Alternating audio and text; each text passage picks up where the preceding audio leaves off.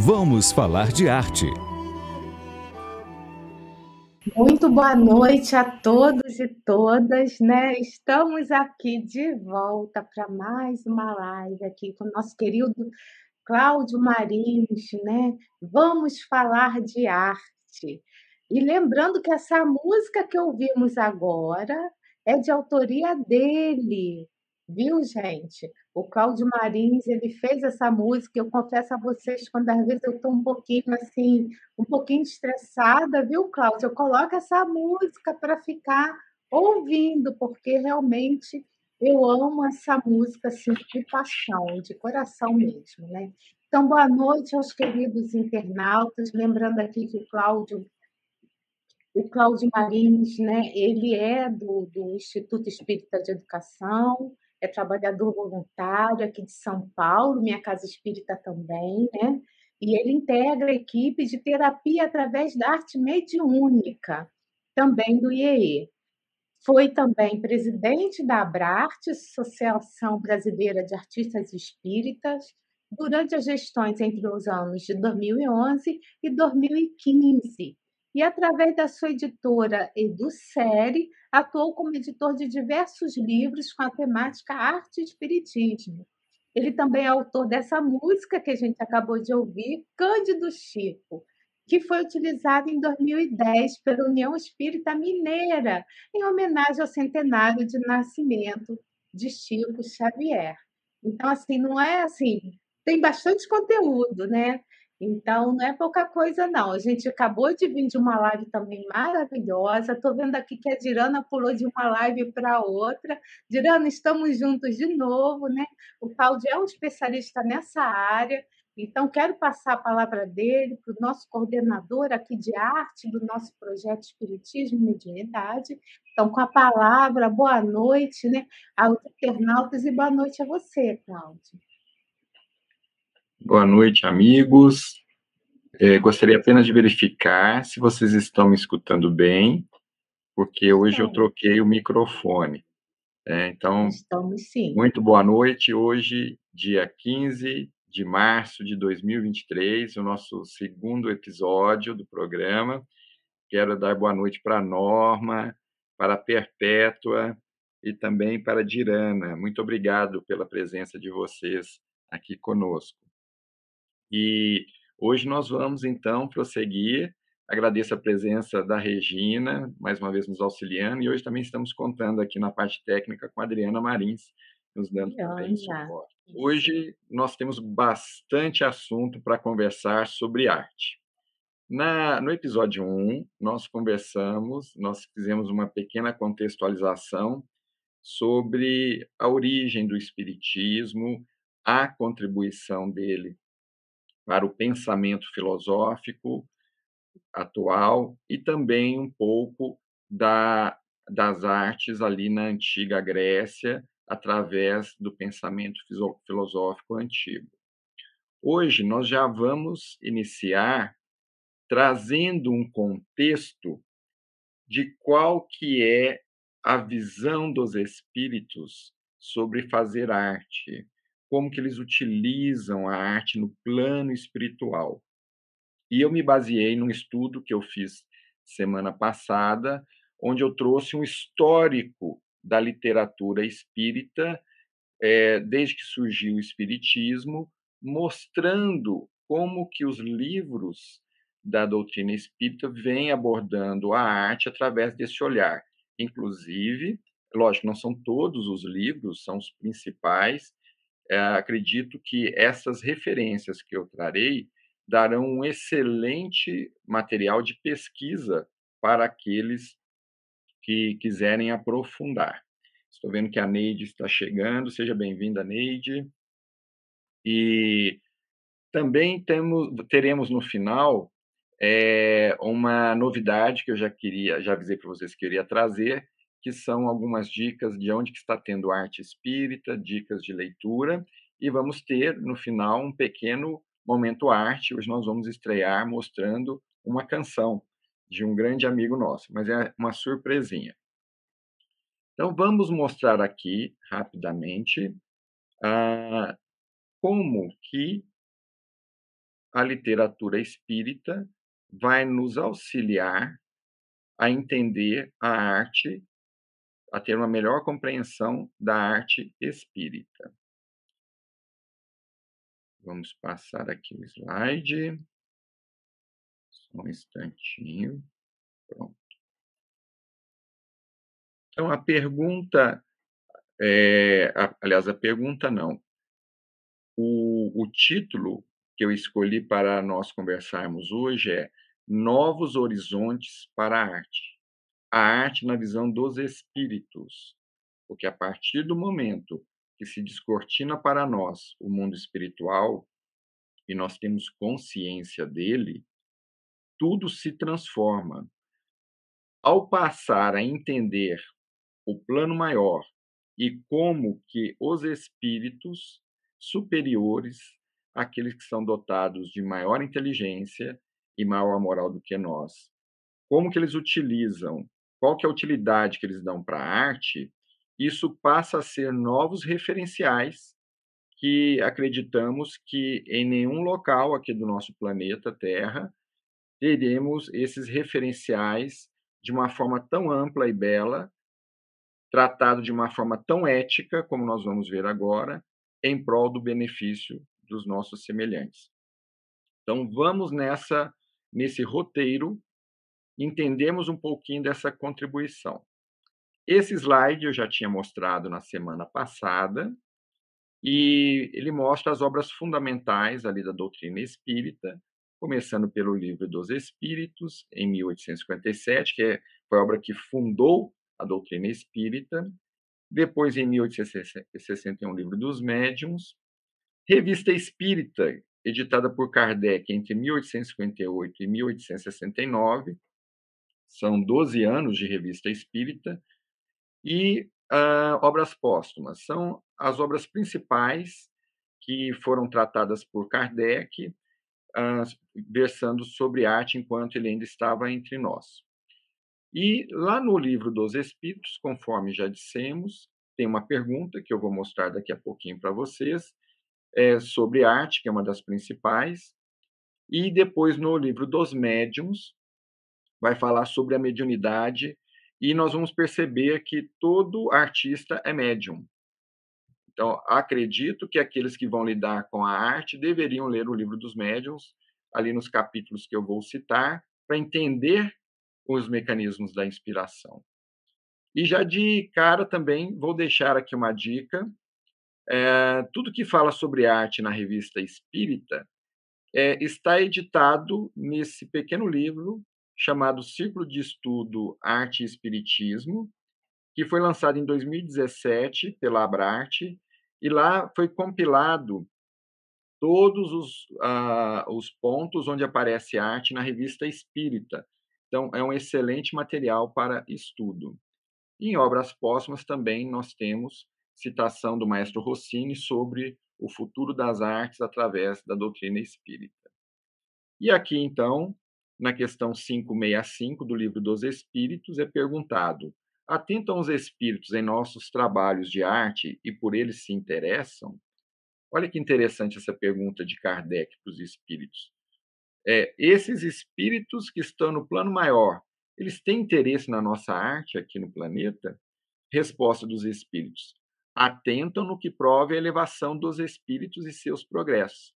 Ou seja, Sim, eles se interessam por nossa arte, desde que a arte que nós estejamos fazendo auxilie na elevação dos espíritos e no progresso da humanidade. Se for uma arte que não proporciona isso, eles não dão atenção. Logicamente, estamos falando dos espíritos superiores, aqueles espíritos que têm uma capacidade ilibada de nos auxiliar. Na revista Espírita, já citei rapidamente no nosso encontro 1, que é, existe um termo que surgiu em 1860 chamado arte espírita. E a gente pode se perguntar: existe uma arte espírita? Se existe, que arte que é essa? Como que é ela? Como que a gente faz essa arte espírita? Ela é só para os espíritas? Então, vamos entender um pouco o que, que vem a ser é, é, esse termo arte espírita, porque ele vem sendo desenvolvido no meio espírita e também por aqueles que fazem arte espírita, mas para nós que vamos consumir arte, também é interessante entender o propósito desse termo. E tendo a compreensão dele, nós também vamos ter um pouco mais de condição de encontrar essa arte no nosso dia a dia, a partir do momento que nós conseguimos compreendê-la. Então, lá é, na Revista Espírita de dezembro de 1860, vem uma mensagem que foi trazida um mês antes, em novembro. E foi numa sessão mediúnica na Sociedade Espírita, do dia 23 de novembro, que o espírito de um artista famoso lá na França, chamado Alfred de Musset, ele era uma pessoa muito conhecida lá, dramaturgo, novelista, escritor, poeta, era uma pessoa de muito respeito no meio artístico. Ele tinha desencarnado três meses antes e ele aparece espontaneamente na, nessa reunião. Ele não foi invocado, ele surgiu e se mani é, manifestou, deu seu nome. Allan Kardec, uma pessoa culta, é, sabendo quem que ele era, então ele resolve fazer uma pergunta sobre arte. E aí, olha a pergunta de Kardec ali, na hora, assim, é, a, a inspiração dele ele, ele fala assim: a pintura, a escultura, a arquitetura e a poesia inspiraram-se sucessivamente nas ideias pagãs e nas cristãs. Podeis dizer-nos se depois da arte pagã e da arte cristã haverá algum dia uma arte espírita? Ou seja, esse termo arte espírita, ele foi cunhado pelo próprio Kardec. Foi Kardec que primeira pessoa que citou esse termo. Mas vamos perceber que ele está dentro do contexto dos ciclos espirituais da arte e não dentro daquele ciclo histórico que a gente conhece da arte da pré-história, depois do romantismo, do impressionismo, é, mais adiante o modernismo. Ele não está trazendo dentro de um ciclo, de um contexto que a gente conhece hoje como de história da arte mas dentro de um contexto filosófico, abordando os ciclos espirituais. Houve, primeiramente, uma arte que foi inspirada na, eh, no movimento pagão. O que, que é o paganismo? Ele, algumas pessoas podem ter a ideia de que é algo dedicado apenas ao materialismo. Ah, os pagãos são aqueles que só rendem culto à matéria. Não, ah, os pagãos, eles são, na realidade, eles têm também esse lado espiritual, só que politeísta. Então, se nós vamos lá na antiguidade e vamos verificar uma, a arte daquela época, nós vamos ver várias estátuas. A gente pode falar assim, então, tá vendo? Eles rendem culto ao corpo. Mas muitas dessas estátuas, por exemplo, eram para deuses para a Vênus de Milo, por exemplo, eram para é, erguiam-se templos fabulosos, arquiteturas fabulosas para os deuses da mitologia grega. Então, era uma arte, essa arte pagã, não significa que ela era só voltada, ela não tinha espiritualidade, tinha, só que era uma espiritualidade dos deuses mitológicos, dos deuses é, do, do politeísmo, e os corpos que eram esculpidos, eles eram feitos com muita perfeição, mas também, de certa forma, é, trazendo a, a espiritualidade, representando a espiritualidade, aqueles corpos que eram de Zeus, de Hércules, etc. Bom, então houve sim uma arte pagã onde os artistas se inspiravam na espiritualidade que eles tinham à época. Depois nós tivemos o cristianismo. E aí houve uma arte cristã que iniciou-se primeiramente com aquela ideia de um céu inatingível ou o inferno onde a pessoa não consegue sair dali, muito sofrimento, ou então é, aqueles anjos, ou então Jesus sendo crucificado, todo aquele martírio de Jesus. Uma arte cristã contando a história do cristianismo, mas muito pesada. Uma arte que ela não traz alegria, não traz aquela é, libertação da alma. É uma arte de sofrimento, porque as ideias da igreja naquela época eram essas. E os artistas tinham que eram contratados pelas igrejas, lembrando que naquela época não se tinha a educação de leitura e de escrita como nós conhecemos hoje. Então a arte era o principal meio ali de comunicar essas ideias da religião para os fiéis. Eles não tinham essa educação, essa cultura que nós temos hoje de escrever, de ler. E então as artes ajudavam a contar essas histórias, mais pela visão daqueles que dirigiam a igreja. Depois, essa arte cristã ela foi é, se abrindo, ficando mais leve, e é, mas ainda contando uma história de talvez um céu inatingível e também ainda de um inferno que é, a gente não consegue talvez sair dele. E aí, então, Kardec se inspira nisso e diz: haverá algum dia uma arte espírita, ou seja, o espiritismo vai inspirar os artistas, assim como eles foram inspirados pelo cristianismo e pelo paganismo? E a resposta do espiritual de Musset é: fazeis uma pergunta respondida por si mesma.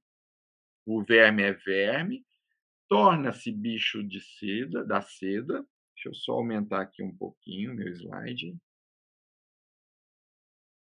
Depois a borboleta. Que há de mais aéreo, de mais gracioso do que uma borboleta?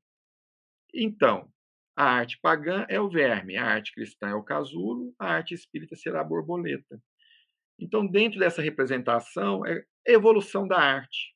Vocês vão perceber mais adiante, quando eu falar de uma associação, que é a Associação Brasileira dos Artistas Espíritas, que nós vamos falar ainda hoje deles, o símbolo dessa associação é a borboleta, justamente por causa dessa frase do Alfred de Musset na revista Espírita, quando Kardec fala da arte espírita. Pessoal, vocês fiquem à vontade para já irem fazendo algumas perguntas e colocando aí no chat. Olha, ainda na mesma, no mesmo artigo da Revista Espírita, nós temos Allan Kardec dizendo assim: quando dizemos que a arte espírita será um dia uma arte nova, queremos dizer que as ideias e as crenças espíritas darão às produções do gênio um cunho particular, como ocorreu com as ideias e crenças cristãs. Ou seja, da mesma forma que os artistas, os gênios, se inspiraram na, nas nas ideias cristãs, nós vamos ter também gênios se inspirando na doutrina espírita. Estou vendo aqui que a nossa amiga Silvia Schober, presidente da Abrat, eh, acabou de chegar. Seja bem-vinda, Silvia. Obrigado, querida. Bom, depois da revista Espírita, é, nós temos vários artigos nela, até 1869, mas Kardec desencarna, ela prossegue a revista espírita, já citei para vocês no estudo 1. É, em 1922, Leon Denis prossegue é, escrevendo artigos, e no, nesse ano de 1922, ele escreveu, através do espírito O Esteta, é, esse espírito não se identifica, qual que é o nome dele, ou se, ele, se foi algum artista reconhecido aqui na Terra, e ele escreve um artigos intitulados O Espiritismo na Arte. Esses artigos depois eles foram compilados e transpostos em forma de livro, que aqui no Brasil é conhecido como Espiritismo na Arte. Então, só deixando aqui o ponto que, é, na realidade, o livro Espiritismo na Arte ele não foi originalmente escrito em forma de livro. E Leon Denis traz muitas contribuições é, nesses artigos. Um deles está aqui: a arte bem compreendida é um poderoso meio de elevação e de renovação. É, Leon Denis o tempo todo ele vai pegando o que é trazido pelo espírito esteta e vai desmembrando, vai desenvolvendo as ideias que ele traz. Nós vamos perceber aqui, Leon Denis era muito inspirado, ele está dizendo que a arte ela é uma ponte para o espiritual, um meio de elevação poderosíssimo e também de renovação da alma. Aquelas, quando nós estamos em dores profundas na nossa existência, a arte pode nos auxiliar a sair desse estado de renovar as esperanças. Mas eu já faço uma pergunta: será que qualquer arte é capaz de fazer isso? Ou nós precisaríamos ter uma arte que busque esta elevação? Com certeza, nós vamos precisar que o artista e a arte que ele produza vá buscar a inspiração em planos elevados para que ele possa elevar e renovar. Porque se ele buscar a elevação, perdão, a inspiração somente no terra a terra, nós vamos ficar na horizontal. Nós vamos ficar apenas no sensorial. Então, a gente pode até perguntar se alguém é artista hoje está buscando fazer da sua profissão, da sua arte também, ter bons propósitos com ela. Aonde que está sendo buscada essa inspiração para a sua arte? E uma reflexão muito importante que eu trago é se nós somos artistas, que estoque de emoções que nós estamos comunicando ao público, o que nós estamos entregando para ele? É algo que eleva, que valoriza a vida, que faz buscar a conexão com algo maior, ou é algo que simplesmente deprime, que desvaloriza o ser humano, as pessoas? Isso está dentro de uma ética, uma ética universal, uma ética espírita, uma, uma ética, uma cosmoética, que é da valorização da vida.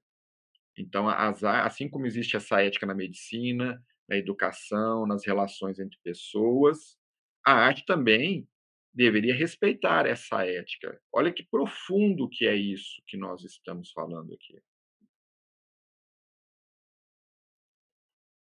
Aqui nós vamos trazer agora, saltar lá de 1922 para 1932, que é quando começa a, o mediunato de Chico Xavier, o primeiro livro de Chico foi Parnaso de Além Túmulo, uma obra fantástica onde vários artistas, vários poetas do mundo maior vêm conduzidos por Emmanuel trazer a imortalidade da alma através dos versos dele e nos alegrar, embelezar a alma através das suas poesias. É a obra que inaugura é, o mediunato de Chico Xavier. Essa é a capa da primeira edição. Em 1939, é lançado o livro A Caminho da Luz, psicografia de Emmanuel e Chico Xavier, através da, de Chico Xavier.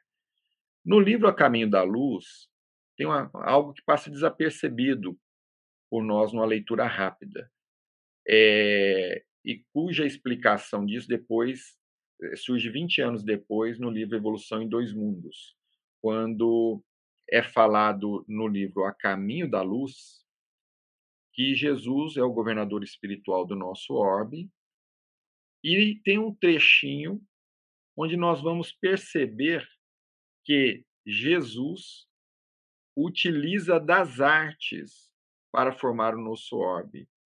Olha que interessante isso aqui. Sob a orientação misericordiosa e sábia do Cristo, laboravam na terra numerosas assembleias de operários espirituais. Como a engenharia moderna, que constrói um edifício prevendo os menores requisitos de sua finalidade, os artistas da espiritualidade edificavam o mundo das células, iniciando nos dias primeiros a construção das formas organizadas e inteligentes dos séculos por vindouros. O ideal da beleza foi a sua preocupação dos primeiros momentos no que se referia às edificações celulares das origens. Olha que interessante isso aqui. É, a gente imagina que a equipe espiritual que auxiliou Jesus na construção do nosso orbe para que nós pudéssemos reencarnar aqui, devia ser uma equipe de espíritos de muita sabedoria. E que entender de geologia, de biologia, de química. Mas olha que interessante, em vez de falar, olha, Jesus, servindo-se de engenheiros, biólogos e químicos do plano espiritual, formou o orbe terreno. Olha o que, que ele fala: servindo-se de artistas da espiritualidade, edificavam. E aí nós vamos ver lá no livro dos Espíritos também é uma questão onde é trazido o seguinte: precisamos entender de arte? E os Espíritos respondem: sim, porque a tudo é dado conhecer, é necessário conhecer. E aí nós vamos perceber que para ser espírito superior, para poder obrar em planos maiores como esse, é necessário ter o ideal da beleza, entender da, da beleza.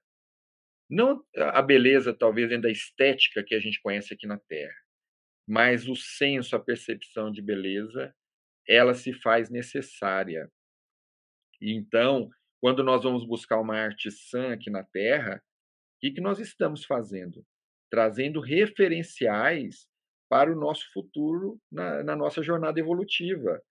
Para ser espírito de alta envergadura, precisa entender de beleza e de harmonia.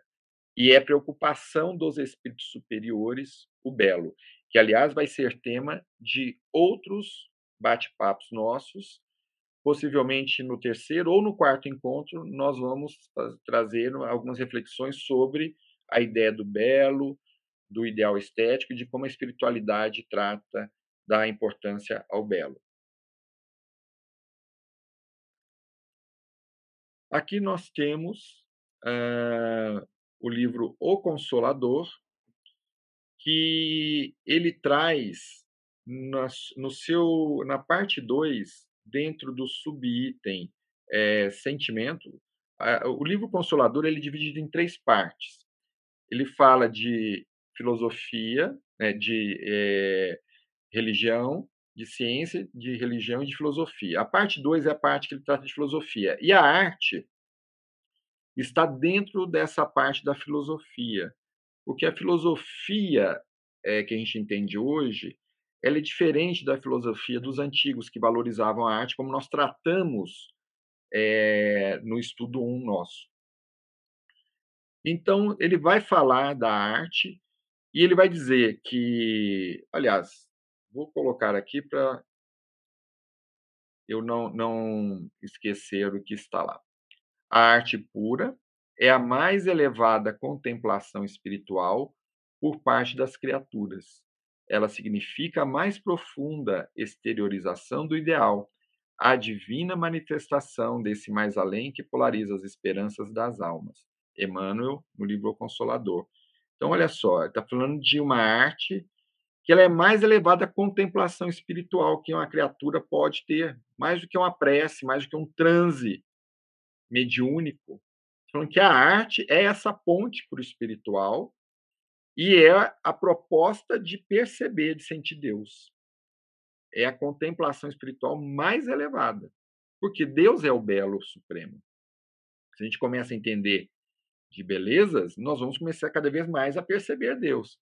Agora, é qualquer arte que é capaz de nos é, trazer esses elementos, fazer é, com que nós contemplemos é, Deus, não, está falando de uma arte pura.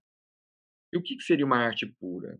Nós talvez não, sa não saibamos o que é uma arte pura, mas podemos, talvez, desconfiar que é uma arte que não tem tendências políticas, ideológicas, uma arte, possivelmente, que é, envolve sentimentos puros, sentimentos os mais belos possíveis, e que proporcione, logicamente, é, o bem para aqueles que tiverem contato com ela.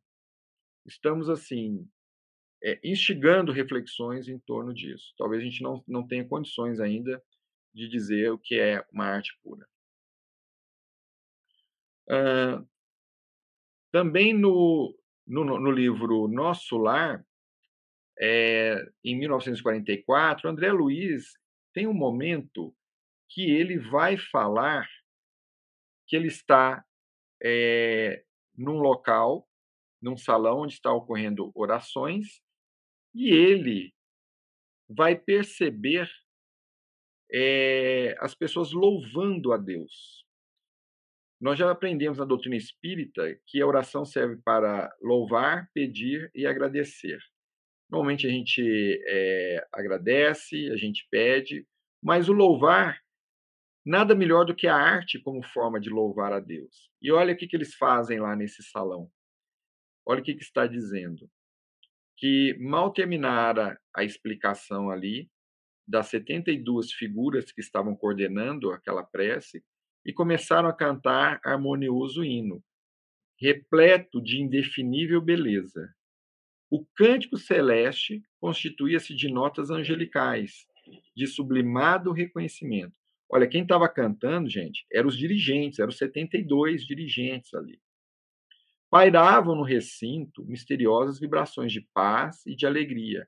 E quando as notas argentinas fizeram um delicioso estacato, desenhou-se ao longe, em plano elevado, um coração maravilhosamente azul, com estrias douradas. Cariciosa música em seguida respondia aos louvores, procedente, talvez, de aqui o videozinho ficou em frente, de locais distantes, né? Aqui é, não deu para mim ver. Foi aí que abundante chuva de flores azuis é, se caíram sobre nós. É porque o meu videozinho está na frente ali, desculpe. Ah, perdão, obrigado. Talvez de esferas distantes. Foi aí que abundante chuva de flores azuis se derramou sobre nós. Então, olha só, eles oraram, louvaram, cantaram, e aí os céus responderam com música. respondiam aos louvores com música cariciosa. Olha, o céu comunicando, esferas superiores comunicando com ah, é, esse momento de oração através da música. Isso está lá em nosso lar. Aqui no livro Os Mensageiros, nós temos também é, um momento num plano de socorro, onde crianças cantam é, numa região umbralina, onde são feitas ali é um posto de socorro e é, tem um momento que crianças se apresentam num coral. Depois é feito também uma apresentação ao piano, onde André Luiz ele vai percebendo, apesar de ser só uma música instrumental, ele vai percebendo uma espécie de oração falando de Deus dentro dessa música e ele é arrebatado. Ele entra em êxtase e começa a chorar de tanta emoção, de tão lindo que era essa música. Então, só para a gente poder perceber a utilização das artes pelos espíritos no plano maior. Isso é referencial, porque é, nós todos deveremos aprender com o mundo maior, que já utiliza de maneira nobre os potenciais de tecnologia, de artes, de filosofia, de educação, deve ser referencial para nós. No livro No Mundo Maior, de 1947, é, ele tem uma, também um relato interessante, onde André Luiz ele vai com os instrutores é, para um local que é um, um salão de dança.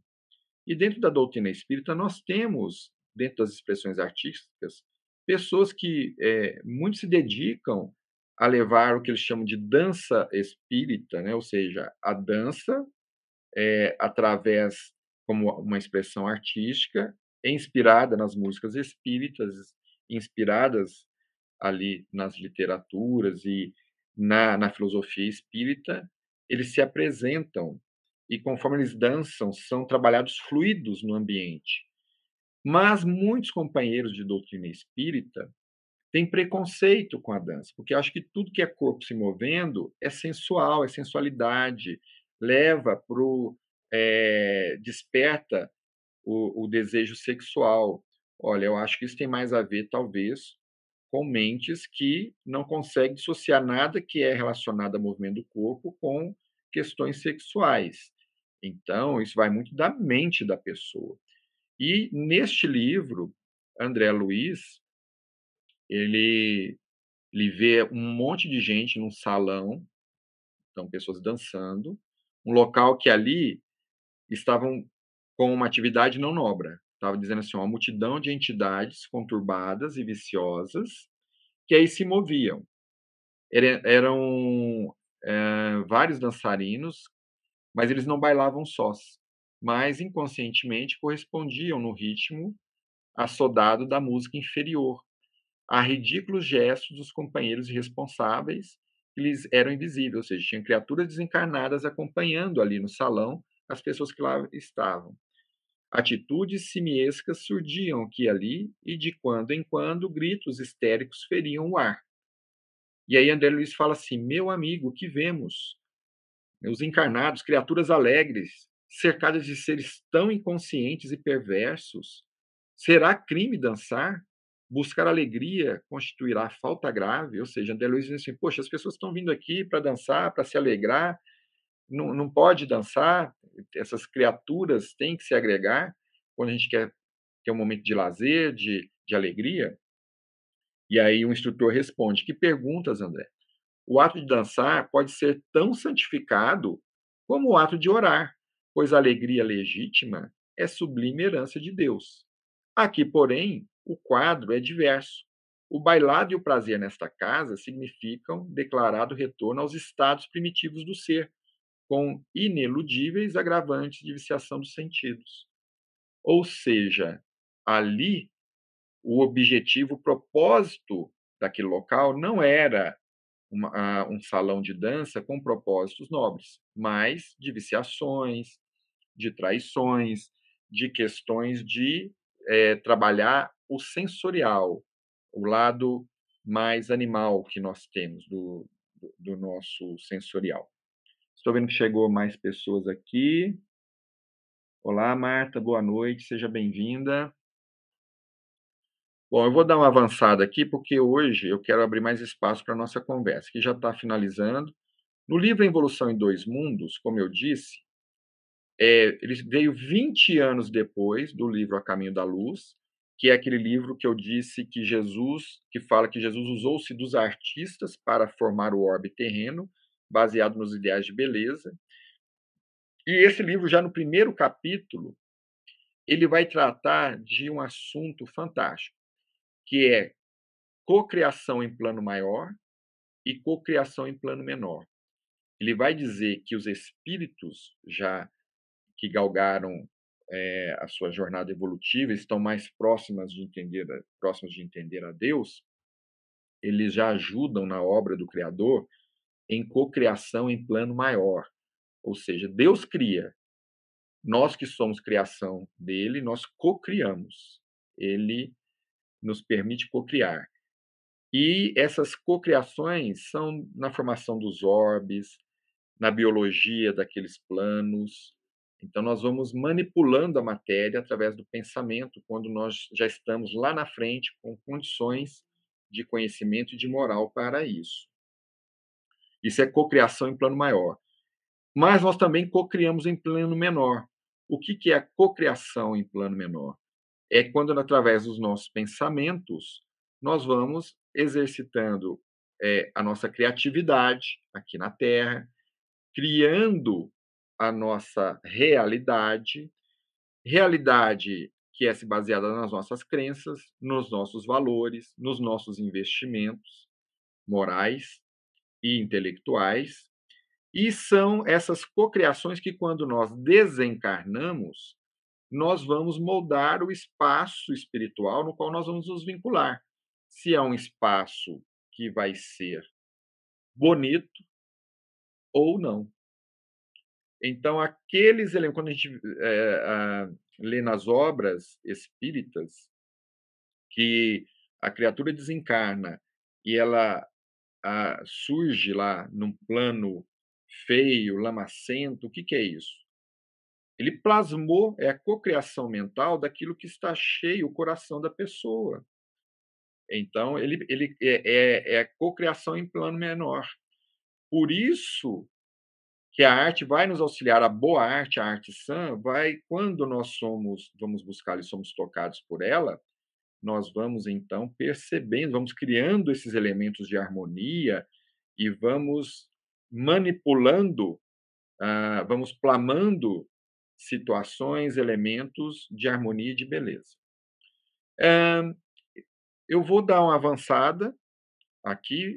Esses livros que eu estou colocando são de referências, porque eu quero também uh, falar que arte espírita é diferente e arte mediúnica não são as mesmas coisas. Nós vimos que a arte espírita é aquela arte que ela, os artistas se inspiram na doutrina espírita, na filosofia espírita, nos valores espíritas, para fazerem sua arte.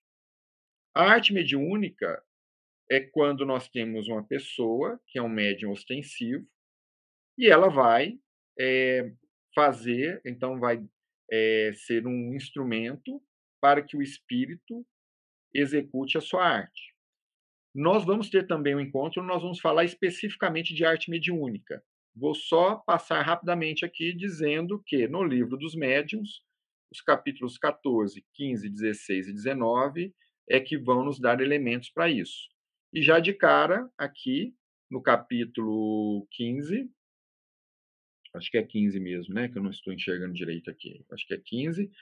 Então, nós temos aqui, ó, no item 187, 190 e 193, vai falar dos médios pintores ou desenhistas, os médiums músicos, os médiums escreventes, os versificadores, os poéticos, os literatos.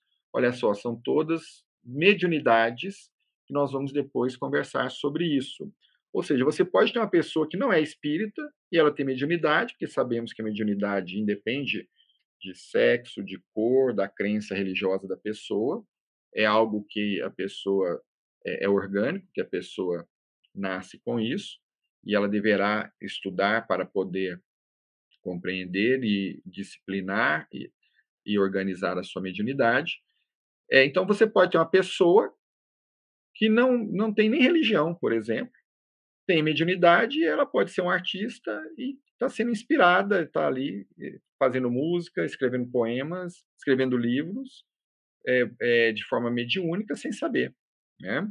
Mas você também pode ter espíritas que são médiums também fazendo uma arte que tem também o valor que a doutrina nos recomenda. Bom, a partir do momento que nós temos é, uma um, um, espíritas, surge o movimento espírita, e Allan Kardec já dizia que um dos maiores obstáculos capazes de retardar a propagação da doutrina seria o fato, a falta de unidade. Então surge, os espíritas vão se unindo, e o movimento espírita é o conjunto de atividades envolvidas organizadamente pelos espíritas isoladamente ou em conjunto, e pelas instituições espíritas, com o objetivo de estudar, divulgar e praticar a doutrina espírita, colocando-a ao alcance a serviço de toda a humanidade. E aí, logicamente, se tem movimento espírita, tem pessoas que se ligam por afinidades. Aqueles que estudam mediunidade, como é o caso aqui do canal, e tem também pessoas que fazem arte, podem ser artistas profissionais ou não, que sabem, às vezes, é, é, dominam alguma habilidade artística e que são espíritas e querem colocar essa arte a serviço da doutrina espírita. Então surge, é, desde lá atrás, Leopoldo Machado, é, Batuíra, uh, Cabete, são pessoas que é, investiram muito na arte é, dentro da doutrina espírita. E na década de 80 começou a surgir muitos grupos de arte espírita. Olha, lá em Salvador, o Teatro Espírita da Bahia, Instituto Arte e Vida em Franca, o NEA, é, em Florianópolis, Arte Nascente, né, o GAN, em Goiás, é, Grupo Leopoldo Machado, Lema, em Fortaleza. E aí esse pessoal foi se reunindo e surgiu a Brate, na qual a nossa querida Silvia, que está aí nos acompanhando hoje, é presidente. E ela ah, surgiu em 2007, do, é, durante o quarto fórum de arte espírita, porque essas pessoas queriam se reunir, conversar, qual é o jeito certo de fazer arte dentro da doutrina. E hoje é um movimento pujante, olha. Isso aqui, isso aqui não é arte mediúnica, tá? É, são espíritas que se inspiram é, nas obras da doutrina espírita, nos valores. Aqui, por exemplo, uma apresentação infantil baseado numa obra de Neil Lúcio, O Carneiro Revoltado, está lá naquele livrinho, A Vida Fala, né? Olha aí a carinha das crianças. É uma arte espírita. Teatro, grupo de espírito de teatro Laboro, Porto Amor, lá de Belo Horizonte. Olha isso aqui. Esse menininho saiu lá da plateia, tinha uma cena lá que algum personagem aqui queria passar outro para trás. Esse menino ficou injuriado. Falou, não, não pode enganar ele, não. Aí saiu lá da plateia, subiu no palco para dizer, puxou lá, ó, oh, ele está querendo te enganar. Olha só a, a reação aqui da criança. E isso é educação, é a arte para educação. Aqui, uma cena de teatro, durante o, o 10 Fórum Nacional de Arte Espírita, em Florianópolis. Aqui, dança, no 12 Fórum Nacional de Arte Espírita, em Natal. Aqui, o Encontro Nacional de Arte Espírita, em São Paulo, um grupo de música. São muitos grupos. Seminários litero-musicais, que inclusive a Regina Mercadante já é, é, é, fez várias transmissões, esse aqui lá do Instituto Ser. Tim Vanessa, que cantam, são espíritos cantando canções do Evangelho, é, muito conhecido no meio espírita. É, poesia, nós temos aqui o nosso amigo Merlânio Maia, é, lá da Paraíba, que traz poesia em forma de cordel, Glaucio Cardoso, do Rio de Janeiro. E, só para vocês terem uma ideia do movimento da arte espírita que é, Kardec preveu, né, fez a previsão com Alfred de Musset lá atrás, hoje está aí, é, é, vívida para nós podermos usufruir. Pena que talvez só os espíritas hoje usufruam dela. O grande público ainda talvez não tenha tanto acesso. E é por isso que nós criamos, é, eu já havia conversado com Regina, nós vamos, a partir de agora, tentar criar a nossa agenda de arte espírita, para dizer onde é que está a arte espírita. Aí nós vamos garimpando para trazer para vocês. Nós estamos falando aqui da semana do dia 15 de março de 2023. O que, que tem? Temos aí que, que está por vir. Ó, o 20 Fórum Nacional de Arte Espírita, inscrições abertas, é, organizado pela ABRAT, Associação Brasileira dos Artistas Espíritas. Não precisa ser só artista, se você é um estudioso e quer entender, pode ir para o fórum, é em Campina Grande, na Paraíba. Vamos ter também em setembro o FECEF, Festival Espírita da, da Canção, é, Festival da Canção e Encontro da Arte Espírita de Franca, vai ser em setembro, em Franca, está já na 18ª edição. Chegou hoje para a gente, ó, em Belo Horizonte, é, dois eventos no SESI Minas, um no dia 7 de abril e outro no dia 8 de abril, entrada, entrada franca. É, na Sexta-feira da Paixão vai ser a peça O Messias, teatro. É lá do grupo especial da Fundação Caminho, Verdade e Vida, que é lá de Belo Horizonte. E direção hum, aqui eu acho que não vou conseguir enxergar, mas vocês vão ver no cartazinho depois. E a peça Dois Mil Anos, no dia seguinte me parece que tem que chegar lá às 16h30 para é, retirar ingresso lá na hora. E está limitada a dois por pessoa, talvez, se não me engano. Uh, e também tem o Vir a Ser, que não não está aqui, mas eu vou colocar no nosso próximo encontro, que também vai ser em abril, que é sobre o perdão, em Belo Horizonte também. Também estamos colocando aqui dicas de leitura para vocês. É, são pontos que nós vamos trazer todo o encontro. Hoje, nesse encontro, eu quero sugerir a leitura do livro O Pequeno Aprendiz da Arte, do nosso querido amigo Edmundo César, que também já foi presidente da Brat. É um livro que saiu agora em 2022, foi publicado pela Federação Espírita do Rio Grande do Sul. Ele é uma história de um professor de arte espírita que vai, uh, ele é um professor de arte na academia, é, ele é espírita e vai fazendo reflexões com seus alunos sobre a, o papel da arte, a ética. É um diálogo muito agradável, traz reflexões assim muito provocadoras para nós que consumimos arte, para quem faz arte, mas de uma forma muito leve e é surpreendente o final. Uh, vale a pena adquirir essa obra. E nós trouxemos também arte em destaque, é, que nós vamos finalizar com uma música espírita, mas antes nós vamos para o momento de perguntas. Então, vou pedir para soltarmos aí o, a vinhetinha do, do Perguntas e vamos. Momento de interação. Perguntas e respostas.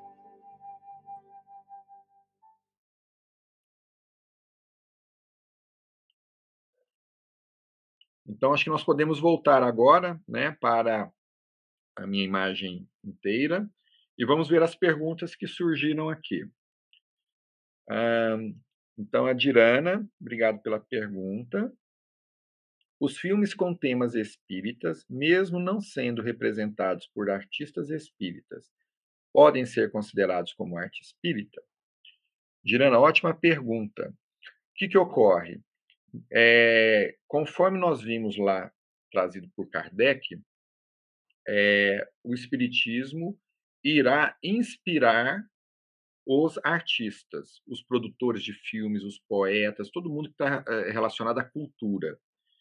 E é importante frisar que Allan Kardec, bem como é, Leon Denis, eles já diziam, todos os dois, logicamente Leon Denis inspirado na própria fala de Kardec, que o espiritismo não seria a religião do futuro, ou seja, todo mundo vai virar espírita, mas seria o futuro das religiões. Vão continuar existindo as religiões, mas essas verdades universais trazidas pelos espíritos vão acabar sendo agregadas à mediunidade, à reencarnação, porque a própria ciência vai passar a comprovar isso. Então as religiões, elas vão se adequar para incorporarem nela essas verdades que não terão, não terão como ser negadas. E lá no futuro muito distante, todo mundo já vai estar, de certa forma, é, também já é, compartilhando do mesmo entendimento dessas realidades, dessas verdades espirituais. E cada vez mais serão, então, dissolvidas esses círculos, né, esses ismos que a gente cria para as religiões, para as filosofias, né, budismo, catolicismo, espiritismo, protestantismo, esses ismos nos separam. Então, a hora que eh, a gente começar a ter consciência dessas verdades universais, esses ismos eles vão se eh, desaparecer, nós vamos ter possivelmente quase que uma crença única de um Deus é, Pai amoroso, que a reencarnação é possível, que a mediunidade é possível, pluralidade dos mundos habitados, que são esses pontos que nós de conhecimento que nós temos.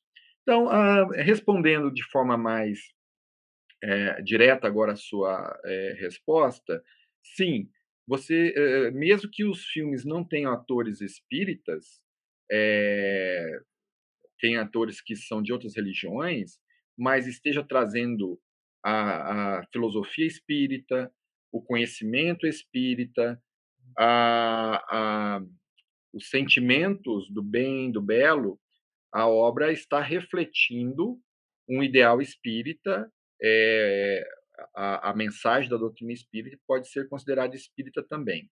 Assim como nós temos filmes que o diretor do filme não é espírita, é, e ele também é, nem teve a intenção de fazer um filme espírita, porque talvez ele nem conheça a doutrina, mas ele é inspirado no plano espiritual e ele traz um filme e é, mesmo ele não falando nada de Kardec, de é, como a gente conhece os personagens da doutrina espírita, ele também consegue trazer as verdades universais do espiritismo. Próxima pergunta, se tiver.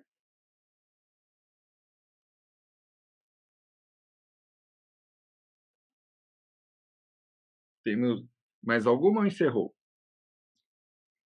Então, pergunta dos internautas não tem, Cláudio. Eu entrei porque eu tenho uma pergunta para te fazer, tá? É, é o seguinte, né? A gente sabe que para o escritor, para ele melhorar né, com as suas palavras, ele tem que ler bastante vários estilos assim também como músico, né, para poder trazer mais harmonia, ele também vai estudar os dirigentes, né, na condução dos trabalhos espíritas, ele tem que ler bastante doutrina espírita.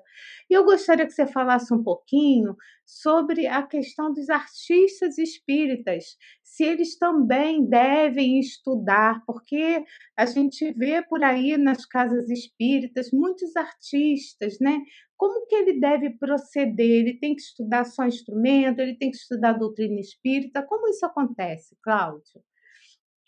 Ah, ok. Um, nós temos que é, fazer uma diferenciação é, do seguinte: nós temos pessoas que nós chamamos de artistas espíritas, é, é o caso da ABRAT, Associação Brasileira de Artistas Espíritas, que são pessoas que são espíritas, a maioria não são profissionais da arte, alguns podem até ser, e eles atuam no dia a dia, é, alguns são médicos, outros são professores, é, outros são químicos, engenheiros, e eles são trabalhadores lá da casa espírita, mas por eles já dominarem alguma arte, eles também se colocam como trabalhadores da arte dentro da casa espírita. Inclusive a Federação Espírita Brasileira, é, ela atualizou o opúsculo Orientação Centro Espírita, é, foi criado agora um setor, uma área de artes é, dentro do Conselho Federativo Nacional, incentivando as casas espíritas a utilizarem as artes. Então, você não precisa ser um artista profissional. Você pode se envolver com a arte espírita. E, para isso, você vai precisar estudar, você vai precisar entender qual é a visão dos espíritos para você praticar essa arte com bom senso, com ética, com moral. Usar o bom senso para é, saber qual estilo usar. Por exemplo, você tem uma reunião pública que vai fazer uma harmonização que vai preceder um, uma palestra, um momento de paz. É lógico que você deverá usar o bom senso para escolher o tipo de música que vai colocar ali. Só porque é uma música espírita que foi alguém que criou, o ritmo interfere na, em todo o enredo, em toda a ambientação ali. É, então, o artista, todos aqueles que vão se envolver com a arte é, espírita, deverá estudar nas obras, é, e essa atividade, ela não, normalmente ela não é remunerada, ela, o artista não cobra, o artista espírita, ele, é um trabalho dentro da casa, assim como é, é qualquer outra atividade, da, como da palestra, como aquele que é da mediunidade, é, ele vai lá para se doar e aprender e receber também uma, uma oportunidade de trabalho dentro da seara do Cristo. Então, sim, como qualquer outro trabalhador da obra é, espírita, ele deverá estudar sobre doutrina espírita, sobre mediunidade e usar dos mesmos valores que qualquer outro trabalhador usaria em qualquer atividade dentro da casa espírita. Senão, ele vai destoar, né? ele vai causar um, um, um problema ali. Opa, acho que seu microfone ficou fechado. Ó, a Silvia, ela é professora de matemática. Eu podia jurar que a Silvia era professora de inglês. Eu não sabia que ela era de matemática. E sou integrante de um grupo de música, sim, o Vozes do Amanhã, que é um excelente grupo que nós vamos depois falar dele.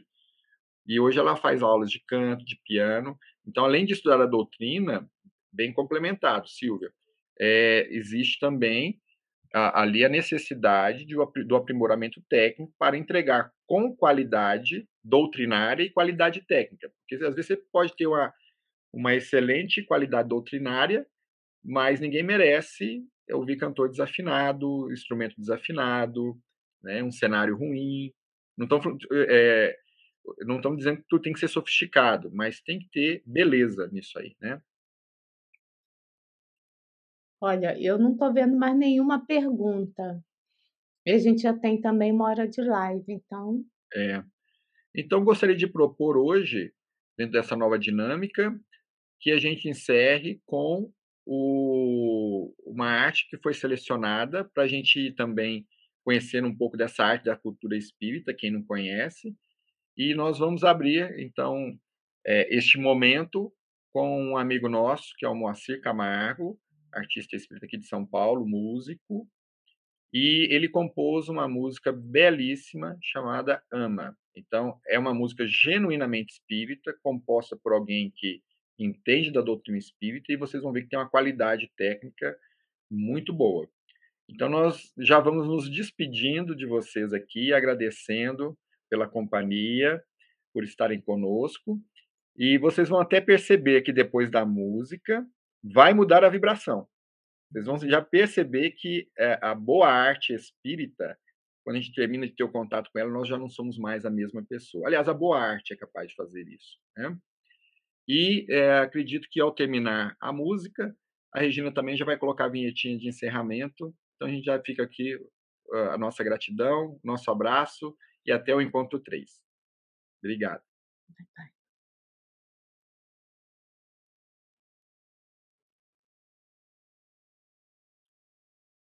Vamos soltar aqui agora, né?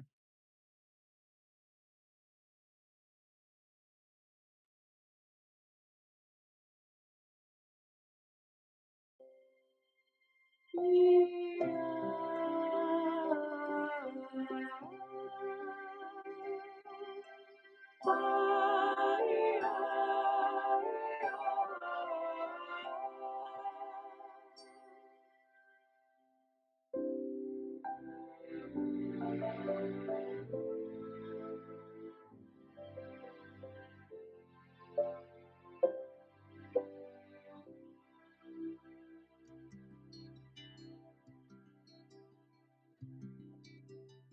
Ama que o amor eleva, viverás na terra sem tocar o chão. Ama, afugenta as dores, pensamentos, flores te envolverão.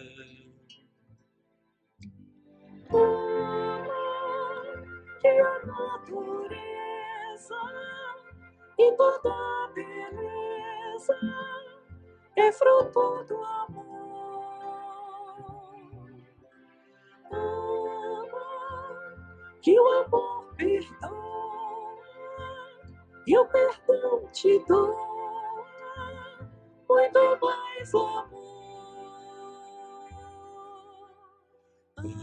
Ama pois a lei divina que o Mestre ensina é a lei de amor.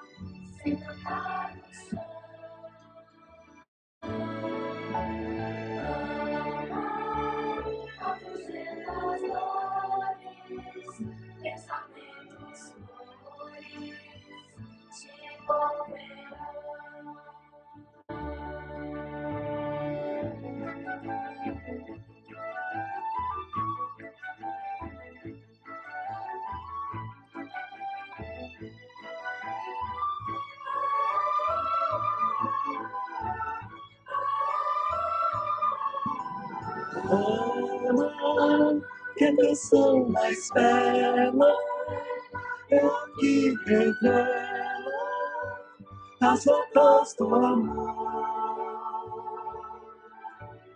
Ama que o amor te espera nas altas esferas para compartilhar. Ama que o amor te inspira, faz o peito a lira.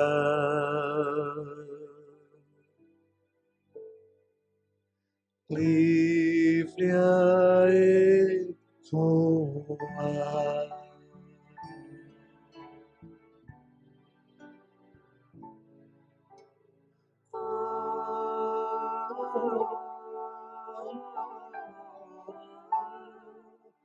Ama, ama que o amor ele é leve.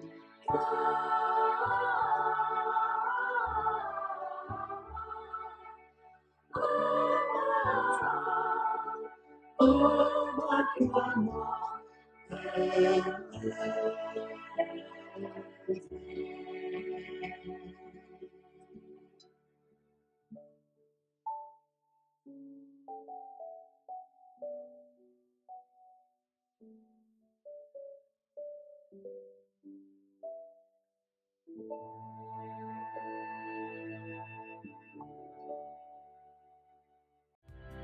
Estude conosco. Faça parte da família Espiritismo e Mediunidade. Em Lives TV.